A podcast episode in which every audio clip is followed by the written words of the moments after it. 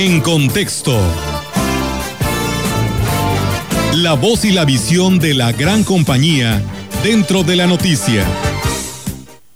Dos años.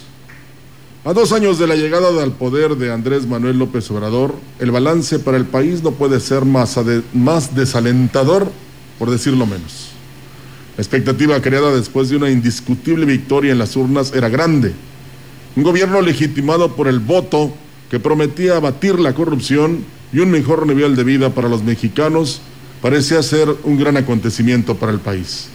Sin embargo, y para nuestro infortunio, las circunstancias que atraviesa el país nos presentan una cara diametralmente opuesta a lo que esperábamos.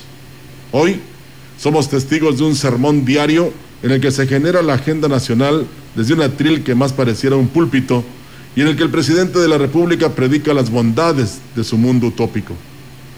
Es ahí donde se genera el encono, el enfrentamiento de mexicanos que tienen la desgracia de no pensar como él ni sujetarse a sus presidenciales caprichos con el resto de mexicanos que lo apoyan, la polarización de la sociedad, pues. Un presidente lleno de adjetivos por los que considera a sus adversarios fifís, neoliberales, mafia del poder, conservadores. Son términos que López Obrador emplea con singular alegría para calificar y envolver en un solo paquete a quien osa criticar sus acciones de gobierno. El trabajo del actual mandatario, apoyado por una camarilla de legisladores serviles, ha golpeado sistemáticamente a las instituciones en su afán de eliminar contrapesos y ejercer el poder a su antojo. De tal suerte, el INE y el Poder Judicial han vivido en estos dos años bajo los embates que pretenden socavarlos, por dar un ejemplo. El uso discrecional y clientelar de los recursos públicos es otro tema preocupante. Se desmantelaron fideicomisos, se redujo el presupuesto en lo general a fin de causar recursos a las obras insignia del gobierno López Obradurista, el tren Maya, el aeropuerto Felipe Ángeles y la refinería de Dos Bocas, con las que el presidente espera pasar a la historia como el gran creador de infraestructura obsoleta y mal planeada, por cierto.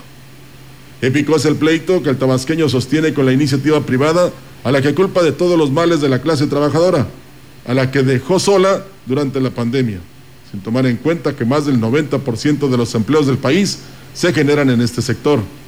Y del mal manejo de la pandemia ni hablábamos. Más de 100 mil muertes contradicen contundentemente los logros que presume el gobierno en el combate contra el minúsculo enemigo, el coronavirus, y este todavía no termina, por desgracia. Así pues, con este sombrío panorama, con una economía destrozada, y con la sombra de un gobierno totalitario acechando para dar su golpe definitivo e instaurarse en el país, han transcurrido el primer tercio de esta administración. La pregunta es, ¿estamos dispuestos a cambiar el rumbo?